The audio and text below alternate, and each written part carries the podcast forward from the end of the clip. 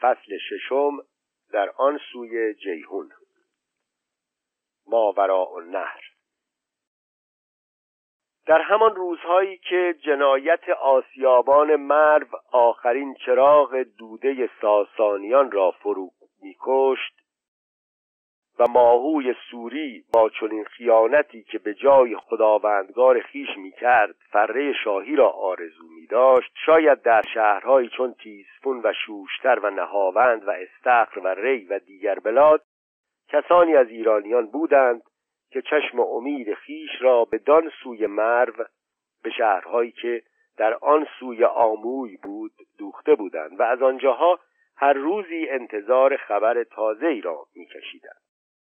خود یزگر نیز پیش از آن که به تحریک ماهوی سوری در مرو طعمه جنایت آسیابانی بینام و نشان شود شاید بدان سوی رود آموی امید بسیار داشت و گویا به همین سبب بود که نامه و رسولان با تحفه ها و هدایای بسیار به چین فرستاد و این امید را در دل می پرورد که شاید با یاری خاقان چین و به دست مردم و پادشاهان آن سوی رود آموی بار دیگر بتواند آب رفته را به جوی بازارد و آنچه را در تیسفون و شوش و نهاوند باخته بود در مرو و آموی و شاید بخارا و سمرقند از دشمنان باز ستاند در واقع در آن سوی آموی که بلاد ماوراء النهر بود بیشتر شهرها و دیها از ایران نشان داشت. بخارا و شهرها و روستاهایی که بر گرد آن بود هرچند از ترکان خالی نبود اما بر کناره شهرهای خراسان جای داشت و از بلاد ایران به شمار می آمد این شهر در کرانه زرفشان سغد بود و مردم آن به زبان دری سخن می گفتند خداوندان آن نیز بخار خدات نام داشتند. اما چنین به نظر می آید که در این سرزمین آین زرتشت به قدر خراسان رایج نبوده است چنانکه از ای که بوداییان در این شهر داشتهاند در کتابها سخن رفته است و نام بخارا نیز خود از کلمه بهار یا وهار آمده است که گویا نام معابد بودایی بوده است.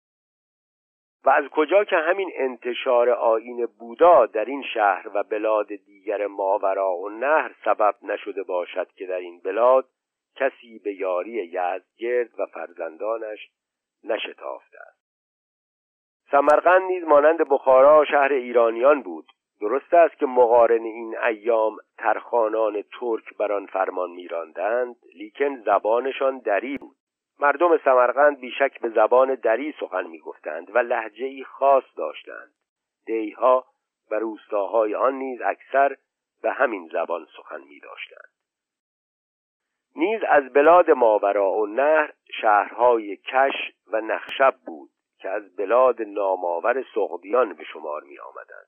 این سغدیان که سغدش نیز خواندهاند از کهنهترین ولایات ایرانی بود چنانکه هم در اوستا و هم در کتیبه از داریوش در شمار بلاد ایران نام آن ذکر شده است. در این بلاد و هم بلاد فرغانه نیز هرچند مقارن این روزگاران مردم با ترکان و حقتالیان در آمیخته بودند اما همچنان به زبان و نژاد و سرزمین و تاریخ کهن خیش علاقه می‌ورزیدند. در بیشتر این شهرها مردم داستانهای گذشته ایران را با شور و شوق فرایاد می آوردند و حتی درباره خون سیاوش که به دست ترکان ریخته بود ترانه ها داشتند که در بخارا و شاید دیگر جاها زمزمه می کردند. در اشروسنه و خارزم نیز زبان ایرانی بود و در همه این بلاد تاریخها و داستانهای گذشته قوم ایرانی زبان زد و رایج بود. در روزگاری که همه شهرهای ایران از عراق و فارس و آذربایجان و شوش و نهاوند و ری و خراسان از خلیفه تازیان فرمانبرداری می‌کرد این شهرهای ماورا و نهر که در هر حال از بلاد فرس محسوب می‌شد از دستبرد تازیان مسون مانده بود. در خراسان پیش از آن تازیان کندوکاو عظیم کرده بودند و قارت و بیداد بسیار رانده بودند. اما بدان سوی آموی دست نیافته بودند. مقارن سال پنجاه و سه هجری خراسان در حکم عبیدالله ابن زیاد بود که مردی بیباک و ستمکار به شمار می‌رفت. در این زمان بخار خدا که امارت و سلطنت دیرین بخارا را داشت مرده بود و کودکی شیرخوار از او بازمانده بود.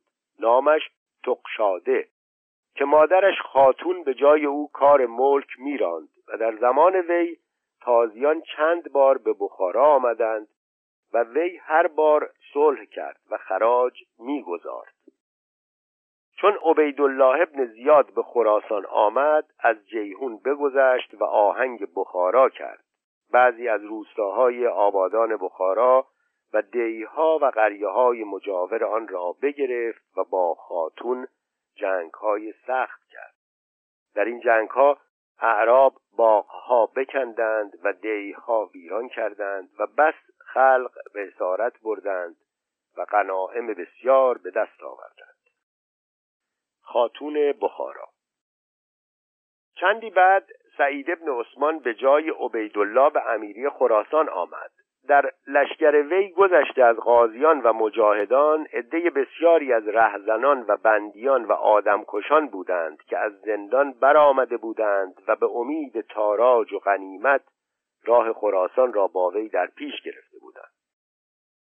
وی با سپاهی چنین غارتگر در آن سوی آمویه یک چند تاختنها کرد و مالها و اسیران به دست آورد. اما از سمرقند و بخارا جز باج و نوا نستد و آن دو شهر بزرگ ماورا و نهر را به جنگ نتوانست گشود. در بخارا با خاتون که ملکه آن دیار بود با نرمی و مهربانی رفتار کرد و بعضی گفتند خاتون او را دوست گرفت و میان آنها سری و سری پدید آمد. گویند چون سعید با خاتون صلح کرد به بخارا رسید و بیمار گشت. خاتون به ایادت او در آمد کیسه ای داشت پر زر.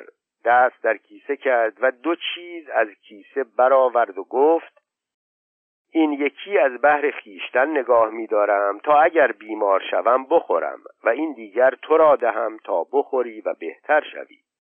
سعید را عجب آمد که آن چیست که خاتون با این عزت و بزرگی می‌دهد.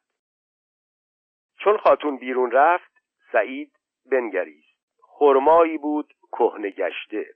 کسان خود را فرمود تا پنج شتربار خرمای تازه بار کردند و به نزدیک خاتون بردند. خاتون جوالها بگشاد و خرمای بسیار دید. کیسه بگشاد و آن خرمای خیشتن بیرون کرد و با آن خرماها مقابله کرد. همچنان بود که خاتون داشت. به عذر اندر آمد و گفت ما را از این جنس بسیار نباشد و این دو خرما سالهای بسیار نگاه داشتم از بحر بیماری. آوردند که این خاتون زنی بود شیرین و با نیکویی بسیار. سعید بر وی شیفته شد و مردم بخارا را به زبان بخاری در این معنی سرودها بوده است. قطیب ابن مسلم باری از این تاختنها که عبدالله زیاد و سعید ابن عثمان کردند هیچ فتحی بهره مسلمانی نگشت. و این تازیان بی آنکه بتوانند آیین مسلمانی را در آن سوی آموی رواج دهند به قارت و تاراج و به غنائم و اسرا بسنده کردند و بازگشتند. مسلم ابن زیاد برادر عبیدالله و چند تن دیگر که به امیری خراسان آمدند هرچند در آن سوی آموی نیز کری و فری کردند اما جز قارت کردن و باج ستدن کاری دیگر از پیش نبردند. و دیار ماورا و نهر با آنکه هر به چند سالی دست خوش قارت و کشتار تازیان میگشت لیکن یکسره مقهور و مغلوب تازیان نمی بود تا نوبت به قطیب ابن مسلم باهلی رسید. که به سال 86 هجری از دست حجاج به امیری خراسان رسید. این قتیبه نیز همچون خداوندگار خیش حجاج از شقیترین و بیباکترین سرداران عرب بود. آنچه از بیداد و کشدار و تاراج که به خارزم و تخارستان و ماوراء نهر او کرد کس نکرده بود. چون آهنگ گشودن بخارا کرد در بیکند که از روستاهای آبادان بخارا بود یک چند بماند و شهر را حصار داد تا بگرفت. پس یکی را از کسان خیش بدانجا نشاند و خود روی به بخارا نهاد. بیکندیان از بیرسمی و تطاول تازیان به جان آمدند. بشوریدند و امیری را که از عربان بود فرو کشیدند و از پای درآوردند. قتیبه را خبر رسید. لشکر خیش را فرمود که بازگردند و بیکند را تاراج کنند و خون و مال مردم مباه دارند.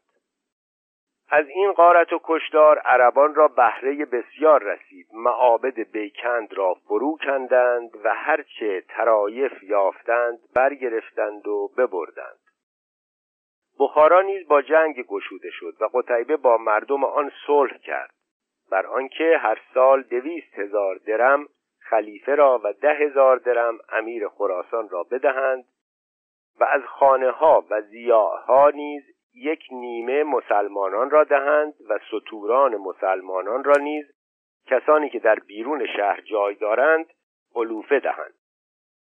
بدین گونه بخارا تازیان را مسخر گشت و تازیان با دهقانان همخانه شدند و ناچار کسانی که از همخانگی با این قوم ننگ می داشتند خانه بیرون شهر بردند و شهر را به تازیان ماندند. بخارا آین مسلمانی گرفت. پرستشکده ها و بتخانه ها ویران شد و به جای آنها مساجد بنا گشت و بازار ماخ که شاید تا همان روزها هنوز درودگران و صورتگران در آنجا بتان می ساختند و می فروختند از رونق افتاد. آخر کار قتیبه یکی را از یاران خیش در بخارا به امارت نشاند و خود به قصد سمرقند بیرون آمد. فتح سمرقند. اما فتح سمرقند آسان دست نداد. قتیبه یک چند آن را در حصار گرفت و مردم شهر مقاومت بسیار نمودند و قتیبه با سپاه خیش زمانی دراز بر در شهر بماند. در باب فتح سمرقند که ناچار با قارت و کشدار و بیداد بسیار توأم بوده است در بعضی تاریخ ها داستانی آوردند که افسانه های هومیروس یا همون هومر و شهر تروا را به خاطر می آورد نوشتند که چون قتیبه یک چند سمرقند را در حصار گرفت و مقام او بر در شهر دراز کشید دهقان سمرقند وی را پیام داد که اگر همه عمر بر در این شهر بمانی آن را گشودن نتوانی که در کتابهای پدران ما چنان است که بر این شهر کس دست نتواند یافت الا مردی که نام او پالان باشد. و نام تو پالان نیست. و این شهر نتوانی گشود. قتیبه و یارانش چون این سخن بشنیدند بانگ تکبیر برآوردند و یاران قتیبه شادی ها کردند و گفتند سمرقند بر دست ما گشوده آید که امیر ما را نام پالان شطور است. و قتیبه را معنی چنان است. باری چون مقام قتیبه بر دروازه سمرقند به درازا کشید در صدد برآمد که تا به حیله و چاره بر شهر دست بیابد. پس بفرمود تا صندوق ها بساختند که درهاشان از درون گشوده و بسته می‌شد. و در هر صندوق مردی شمشیرزن بنشاند و آن همه را در فرو بست و کس نزد دهقان سمرقند فرستاد و پیام داد که من بر در سمرقند بیش نتوانم بود. از اینجا خواهم رفت و آهنگ چغانیان دارم. اما پاره ای اموال و سلاحها با من هست که بردن آنها را روی نیست. اگر آنها را از من به زنهار درپذیری همه را در صندوق ها گذارم و نزد تو فرستم. تا اگر از چغانیان به سلامت بازگشتم همچنان به من سپاری. دهقان سمرقند که از این خدعه قافل بود این خواهش قتیبه را بپذیرفت و قتیبه مردان را که در آن صندوق ها بودند فرمان داد که چون شب در آید صندوق ها بگشایند و بیرون آیند و دروازه سمرقند را بر روی سپاه مسلمانان باز کنند تا این فتح بر دست آنها برآید. پس از آن صندوق ها را که دهقان سمرقند به زنهار پذیرفته بود هم بر آن قرار که رفته بود نزد دهقان بفرستاد. چون شب در آمد و شهر خلوت گشت آن مردان از صندوق های خیش برآمدند و شمشیرها بکشیدند و هر کس را که پیش ایشان رفتی میکشتند تا به دروازه رسیدند. پس دروازبانان بکشتند و دروازه بگشودند. قتیبه با سپاه خیش به درون شهر آمدند و دهقان را تاب مقاومت نماند. بگریخت و برفت و سمرقند به دست تازیان افتاد. این داستان که در باب فتح سمرقند در تاریخ آورده اند البته جالب و خیالانگیز است اما شک نیست که فتح شهری از این گونه ناچار با قارت و بیداد و کشتار و ویرانی همراه بوده است در هر حال شاید که فتح سمرقند با چنین خدعی دست نداده باشد و یا این روایت از اقراق اسب چوبین خالی نباشد. اما ظاهرا جای شک نیست که قتیبه سمرقند را به خدعه و برخلاف قراردادهای مسلمانان گشوده است. زیرا قبل از آن که وی به امارت خراسان بیاید گویا سعید ابن عثمان با دهقان سمرقند صلح کرده بود. بر آنکه از دهقانان هفتصد هزار درم را به خراج و صد هزار تن از مردم را به نوا بستاند. و دیگر عربان را با سمرقند و مردم و آین آن کاری نباشد. از روزگار امارت سعید ابن عثمان تا این زمان که قطعیه قتیبه به خراسان آمد دهقان سمرقند همچنان بر این قرار کار می‌کرد و این پیمان را عربان و سمرقندیان هر دو معتبر میشناختند. قتیبه چون به ماورا و نهر آمد بخارا بستد و به سمرقند روی آورد و برخلاف آن عهد که عربان با دهقان سمرقند کرده بودند آن شهر را به حیله و خدعه بگرفت و شاید داستان صندوق ها که در تاریخ ها آورده اند و پیش از این نقل گشت در همین احوال و به همین تقریب روی داده باشد. در هر حال چون قتیبه برخلاف عهد و پیمان مسلمانی سمرقند را به حیله و خدعه بگشاد مردم شهر را از سرایهای خیش بیرون راند و سپاه خیش را در خانه ها و سرایهای قوم بنشاند و پیداست که در ماجرایی از این گونه تا چه اندازه مالها به هدر رفته است و خونها ریخته شده است. آوردند که چون عمر ابن عبدالعزیز به خلافت نشست اهل سمرقند به شکایت نزد او رفتند و بنالیدند که قتیبه عهد مسلمانان بشکست و به ستم شهر ما بگرفت و خانه ما بستد. عمر ابن عبدالعزیز یکی را از قضات فرمان داد تا در این دعوی بنگرد و در این باب به حق و عدل حکم دهد. آن قاضی حکم داد که باید عربان و اهل سمرقند بر دروازه سمرقند دیگر باره نبرد کنند. اگر اعراب فارغ آمدند سمرقند را چون شهری که به قهر گشوده باشند تلقی کنند وگرنه دیگر باره با آنها عهدی تازه ببندند.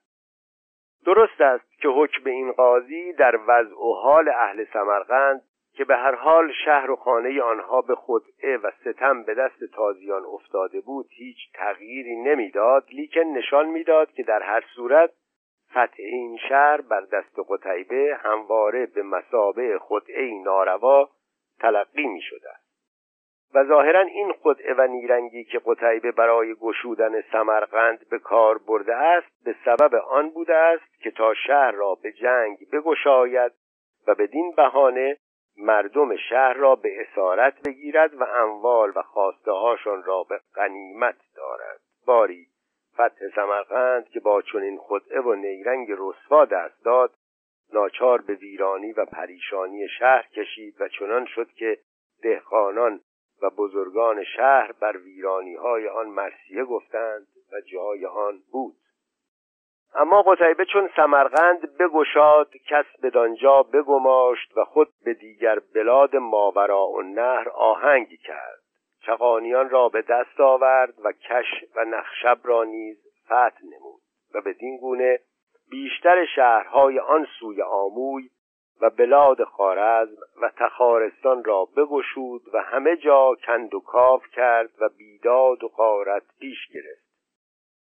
و هرچند خود او هم بر دست عربان کشته آمد لیکن بلاد آن سوی آموی نیست که روزی مایه امید غارت زدگان و ستم دیدگان تیزخون و نهاوند بود هم به دست او از پای درآمد و یک سر ویران و تباه گشت و دیگر آن امیدها که بود نماند و بر باد رفت و از آن پس عربان در سراسر روزگار مروانیان بر این شهرهای ماورا و نهر استیلای تمام داشتند و دهقانان و امیران و امیرزادگان این بلاد که بیشترشان در ظاهر به آیین مسلمانی در آمده بودند و در نهان همچنان به آیین خیش باقی بودند در گرد آوردن خراج و دوشیدن ضعیفان عربان را یاری می کردند.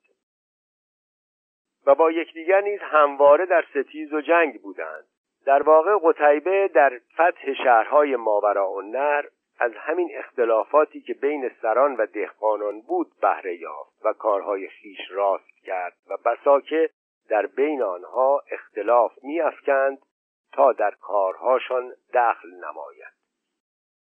چنانکه وقتی بین امیر چغانیان و امیران بعضی بلاد مجاور اختلاف روی داد وی به بهانه حمایت از امیر چغانیان لشکر بدان سوی برد و در خارزم نیز یاری خارزم شاه را که دهقانان خارزم بر وی شوریده بودند بهانه کرد و آن دیار را بگرفت و بکند و بکوبید و کشتار و ویرانی عظیم کرد.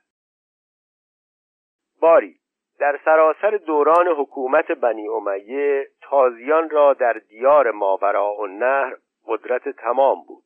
سیاست خشن بنی امیه که در همه جا موالی و عرب را به شدت تحقیر می نمودند در آنجا نیز البته مایه خشم و نارضایی بود. و به همین سبب هر خارجی که در این ایام در خراسان و دیگر جایها برمیخواست از بلاد ماورا و نهر هم کسانی به یاری او برمیخواستند و بدین سبب بود که دعوت ابو مسلم نیز در بین آن مردم به سرعت انتشار یافت و بسیاری از مردم این بلاد نیز در سلک سیاه جامگان او درآمدند. ظاهرا با ظهور ابو مسلم یک چند در دلهای این مردمان امیدی روی نموده بود که مگر بتوانند دیگر بار یوغ اسارت عربان را از گردن برگیرند و آزادی و استقلال گذشته خیش را به دست آورند. و همین سبب بود که قتل ابو مسلم با آن خیانت رسوا و ناروا آنان را دیگر بار به بیم و نگرانی افکند و در اندک مدتی همه را واداشت که در زیر لوای اسحاق ترک گرد آیند. اسحاق ترک. این اسحاق درست معلوم نیست چه کسی بوده است. قولی هست که از نسل زید ابن علی بود و دعوی امامت داشت. روایت دیگر آن است که مردی بود آمی از مردم ماورا و نه که با جنیان دعوی ارتباط داشت. ظاهرا آنچه سبب شده است هویت و حقیقت حال او مکتوم بماند آن است که با هر فرقه از مردم طوری دیگر سخن می‌گفته است. و مسلحت وقت را بدین گونه رعایت می کرده است. به هر حال این اسحاق از پیروان و هواخواهان ابو مسلم بود و مطابق بعضی روایات او را بدان سبب ترک میخواندند که وقتی به فرمان ابو مسلم در میان ترکان به رسالت رفته بود. باری نوشتن چون ابو مسلم کشته شد یارانش بگریختند و به بلاد دیگر رفتند. این اسحاق نیست که از یاران ابو مسلم بود به ترکستان رفت و در آنجا دعوت آغاز کرد و مردم آن بلاد بر گرد وی فراز آمدند. گفتند که وی در ماورا و نهر مردم را به خیشتن دعوت کرد و چنان فرانمود که وی جانشین زرتشت است و مدعی شد که زرتشت زنده است و به زودی دیگر بار ظهور خواهد کرد تا دین خیش را آشکار سازد و بدین گونه در خراسان ظاهرا دعوت وی انتشار تمام یافت. پیغمبر نقابدار. اما در بلاد ماورا و نهر مهمترین حادثه ای که به کینخواهی ابو مسلم پدید آمد واقعه ظهور مقنع بود. در واقع چند سال بعد از حادثه استاد سیس در خراسان ماورا و نهر شاهد قیام و شورش مقنع گردید. این جهانجوی نقابدار مرو دعویهای تازه و شگفتانگیز داشت. با این همه از ورای گرد و غبار افسانه هایی که زندگی او را فرو گرفته است نمی‌توان سیمای واقعی او را طرح کرد. آنچه مورخان و نویسندگان کتب ملل و نهر درباره او نوشتند قطعا از تعصب و قرض خالی نیست. می نویسند که او مردی بود از اهل روستای مرو از دیهی که آن را کازه خوانند. و نام او هاشم ابن حکیم بود و وی در اول گازرگری کردی و بعد از آن به علم آموختن مشغول شدی و از هر جنسی علم حاصل کرد و مشعبدی یعنی شعبد بازی و علم نیز نجات و تلسمات بیاموخت و شعبده نیک دانستی و دعوی نبوت نیز می‌کرد. و به قایت زیرک بود و کتابهای بسیار از علم پیشینیان خوانده بود و در جادویی به قایت استاد شده بود. این مهارت بینظیر او را در علوم همه مورخان ستودند. ماه نخشب که معجزه او خوانده شده است نمونه از مهارت او به شمار می رود و در باب آن گفتند که به زمین نخشب از بلاد ماورا و نهر چاهی بود مغنه به سحر جسمی ساخت بر شکل ماهی. چنان که دیدند که آن جسم از چاه برآمد و اندکی ارتفاع یافت و باز به چاه فرو رفت. این ماه نخشب را شاعران ایران و عرب مکرر در سخنان خیش یاد کردند. اما کیفیت آن اکنون درست معلوم نیست. نوشتند که چون مقنع این ماه را از چاه برآورد مردم را گمان افتاد که این کار را به جادویی کرده است. اما این جادویی در واقع عبارت از تمهید و استعمال بعضی قواعد ریاضی بود. آوردند که بعدها از ته آن چاه که به نخشب بود کاسه بزرگی پر از زیبق یا جیوه بیرون آوردند باری این هاشم ابن حکیم چنان که در تاریخ ها آوردند در روزگار ابو مسلم از جمله یاران و سرهنگان او بود. عبس نیست که چون دعوت خیش آشکار کرد خاطره این سردار سیاه جامگان خراسان در عقاید و آراء او چنان آشکارا انعکاس یافت. وی ابو مسلم را از پیغمبر برتر شمرد و حتی او را به درجه خدایی رسانید. نیز گویند که او دعوی داشت که روح ابو مسلم نقل به وی کرده است و او خداست. درباره سبب شهرت او به مقنع آوردند که همواره نقابی از زر و یا از پرند سبز بر روی داشت تا روی او کس نتواند دید. یارانش را گمان بود که این مقنعه را بر روی فرو هشته است تا شعشعه طلعت او دیدگان خلق را خیره نسازد. اما دشمنانش می‌گفتند که این نقاب را بدان روی از آن دارد که تا زشتی و بدرویی خیش را فرو پوشاند و گفتند که او مردی یک چشم و کج زبان و بدروی و کوتاه قد بود و موی بر سر نداشت. مطابق قول ابو ریحان وی دعوی خدایی کرد و گفت برای آن به جسم در آمدم تا دیده شوم زیرا که از این پیش کس نتوانسته بود مرا ببیند. پس از جیهون بگذشت و به حوالی کش و نصف درآمد. با خاقان نوشت و خواند آغاز نهاد و او را به آین خیش دعوت نمود. سپید جامگان و ترکان بر وی فراز آمدند و بر ایشان زن و خواسته مردم مباه گردانید و هر که را با وی مخالفت ورزید بکشت و هرچه مزدک آین نهاده بود وی امضا کرد و لشکریان مهدی خلیفه را بشکست و چهارده سال تمام استیلا داشت. در این مدت بسیاری از مردم سخت و بخارا و نخشب و کش آین او را پذیرفتند و بر ضد خلیفه علم تغیان برافراشتند. نوشتند که یاران او چون به میدان جنگ می‌رفتند در هنگام حول و فضع از او چون خدایی یاری میطلبیدند و فریاد میکشیدند که ای هاشم ما را دریاب.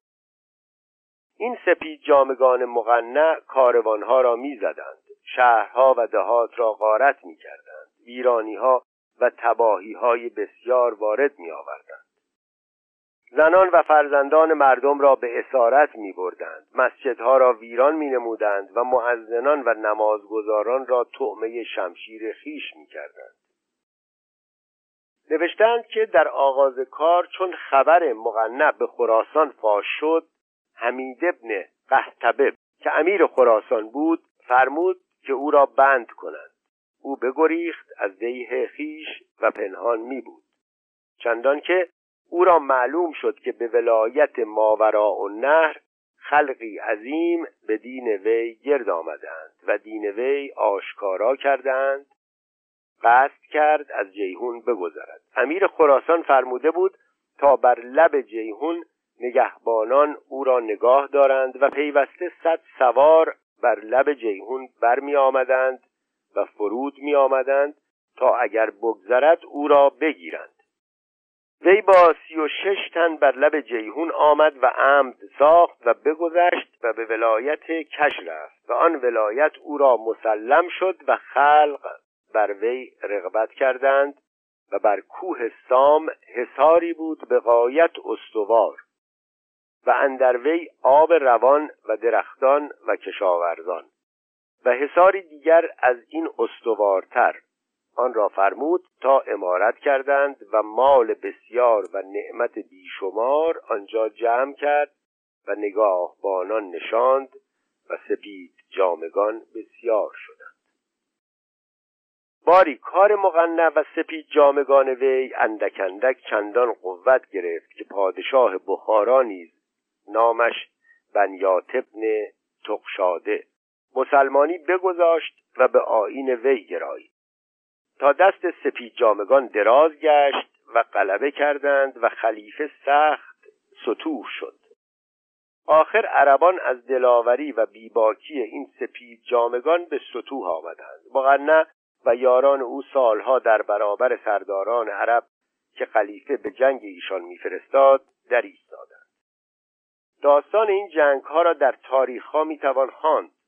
بغداد سخت در کار اینها فرو مانده بود و بسا که خلیفه از بیم و بیداد این قوم به گریه در می آمد آخر کار خلیفه سپاه عظیم به ماورا و نهر بفرستاد و مقنع را این سپاه خلیفه شهربند کردند. سرانجام چون مقنع بر هلاک خود یقین کرد خیشتن به تنور افکند تا از هم متلاشی شود پی و پیکر او به دست دشمنان نیفتد. اما فاتحان چون به قلعه او دست یافتند او را در تنور جستند و سرش را بریدند و نزد مهدی خلیفه که در آن ایام در حلب بود فرستادند. درباره فرجام کار او یکی از دهقانان کش داستانی شگفتانگیز گفته است. که در تاریخ بخارا از قول او بدین گونه نقل کردند که گفت جده من از جمله خاتونان بوده است که مقنع از بهر خیش گرفته بود و در حصار می داشت. وی گفت روزی مقنع زنان را بنشاند به تعام و شراب بر عادت خیش و اندر شراب زهر کرد و هر زنی را یک قده خاص فرمود و گفت چون من قده خیش بخورم شما باید که جمله قده خیش بخورید. پس همه خوردند و من نخوردم و در گریبان خود ریختم و وی ندانست. همه زنان بیافتادند و بمردند و من نیز خیشتن در میان ایشان انداختم و خیشتن را مرده ساختم. و وی از حال من ندانست. پس مقنع برخاست و نگاه کرد همه زنان را مرده دید. نزدیک غلام خود رفت و شمشیر بزد و سر وی برداشت و فرموده بود تا سه روز باز تنور تفتانیده بودند. به نزدیک آن تنور رفت و جامه بیرون کرد و خیشتن را در تنور انداخت و دودی برآمد. من به نزدیک آن تنور رفتم. از او هیچ اثری ندیدم و هیچ کس در حصار زنده نبود و سبب خود را سوختن وی آن بود که پیوسته گفتی که چون بندگان من آسی شوند من به آسمان روم و از آنجا فرشتگان آرم و ایشان را قهر کنم. وی خود را از آن جهت سوخت تا خلق گویند که او به آسمان رفت تا فرشتگان آرد و ما را از آسمان نصرت دهد و دین او در جهان بماند. پس آن زن در در حصار بگشاد ظاهر این روایت البته از رنگ افسانه خالی نیست اما این نکته را همه مورخان آوردند که او پیش از آن که عربان بر قلعه وی دست بیابند خود را هلاک کرد و بدین گونه بود که روزگار خدای نخشب یا پیغمبر نقابدار خراسان به پایان رسید. در پانویس نویسنده آورده که تامس مور شاعر انگلیسی متوفا 1852 داستان این پیغمبر نقابدار را در حکایت لال رخ آورده است. ادامه متن. و ماه نخشب که یک چند در آسمان ماورا و نهر پرتو افشاند هرچند طلوع آن چندان به درازا نکشید لیکن روزگاری کوتاه مایه امید کسانی شد که جور و بیداد و تحقیر تازیان آنها را به اسیان و تقیان رهنمون گشته بود.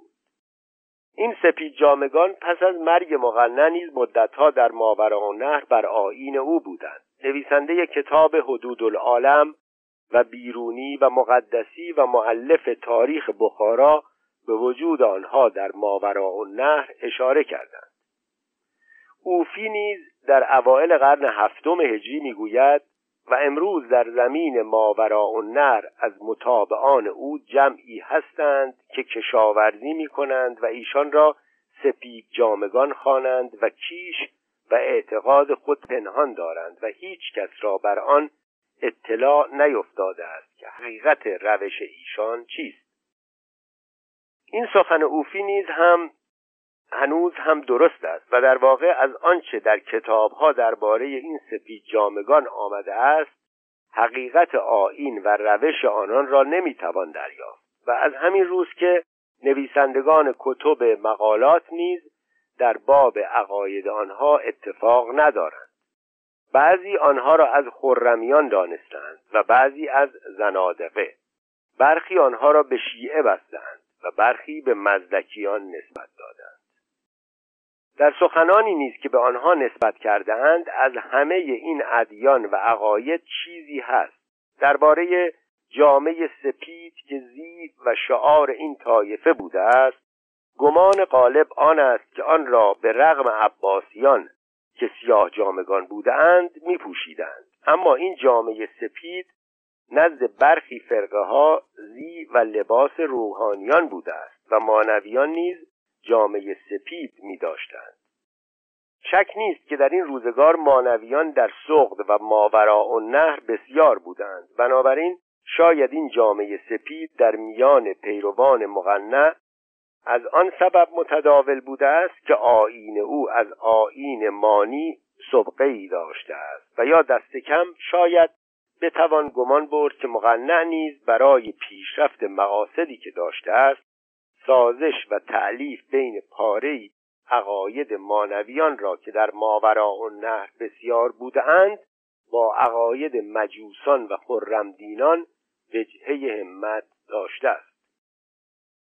و بنابراین بی سبب نیست که اهل مقالات او را و یارانش را به همه این ادیان منصوب و متهم داشته اند.